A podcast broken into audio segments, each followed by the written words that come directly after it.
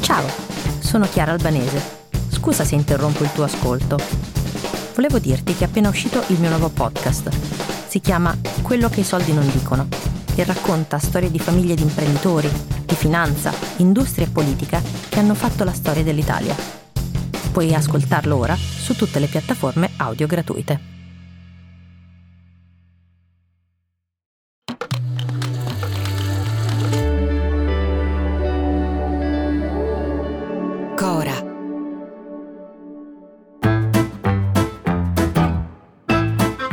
Sono Luca Bizzarri, questo è un podcast di Cora Media e si chiama Non hanno un amico.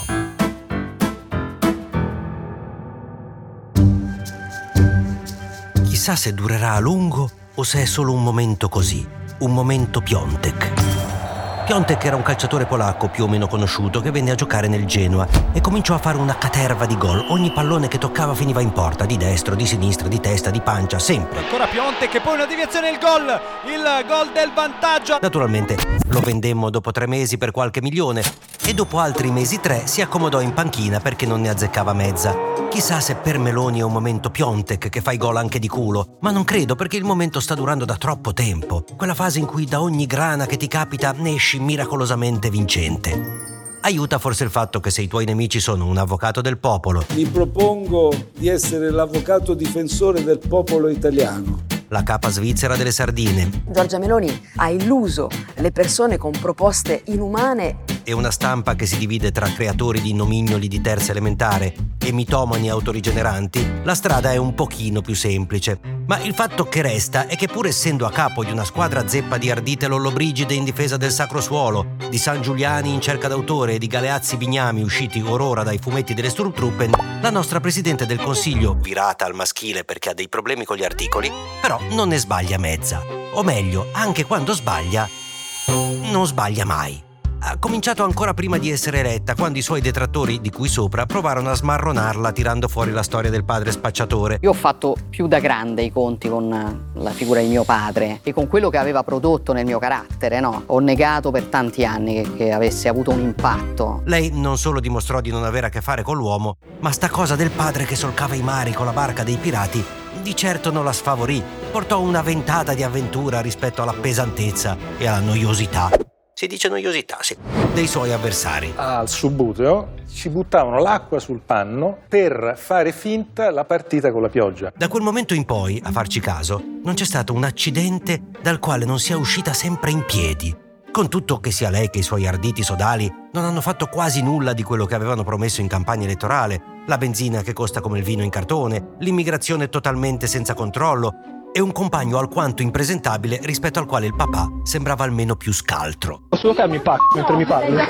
Persino stavolta, persino quando la sentiamo al telefono con uno che lei pensa sia africano e le parla con l'accento russo, persino da una figura che potrebbe tranquillamente essere definita di merda, invece ne viene fuori sana e salva. Giorgia Meloni speaking. Hi, dear Pr- Prime Minister. Nice to hear you. Nice to meet you. Meloni è un po' il contrario di Salvini, che riesce a schiacciare il merdone anche quando ha ragione. Lei la evita anche quando ha torto.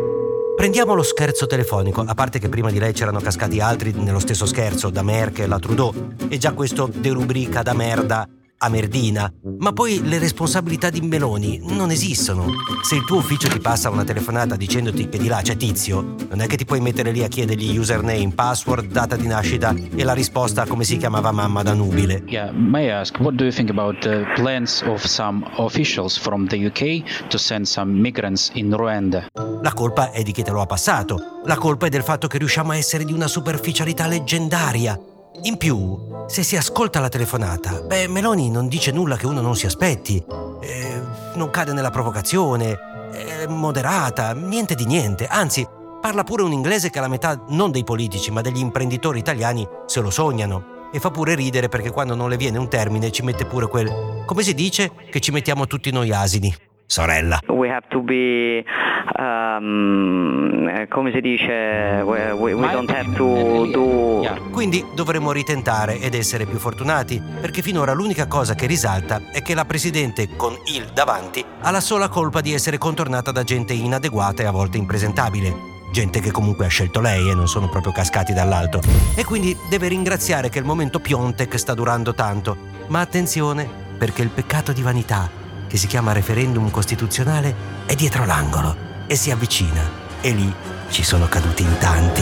A me sembra evidente, si può pensare come si vuole, ma questo referendum è una grande occasione per cambiare l'Italia. Rimane quello a chi spera di vederla sbagliare un gol a porta vuota ed essere sostituita. Anche se guardando chi c'è in panchina viene quasi da sperare che faccia un altro gol. Magari di culo, magari di mano, magari con l'aiuto dell'arbitro. Mattarella, non stiamo lì a formalizzarci. Bisogna vincere. Eh, vabbè, almeno pareggiare al novantesimo. Dai! Piontek vuole calciare! Piontek!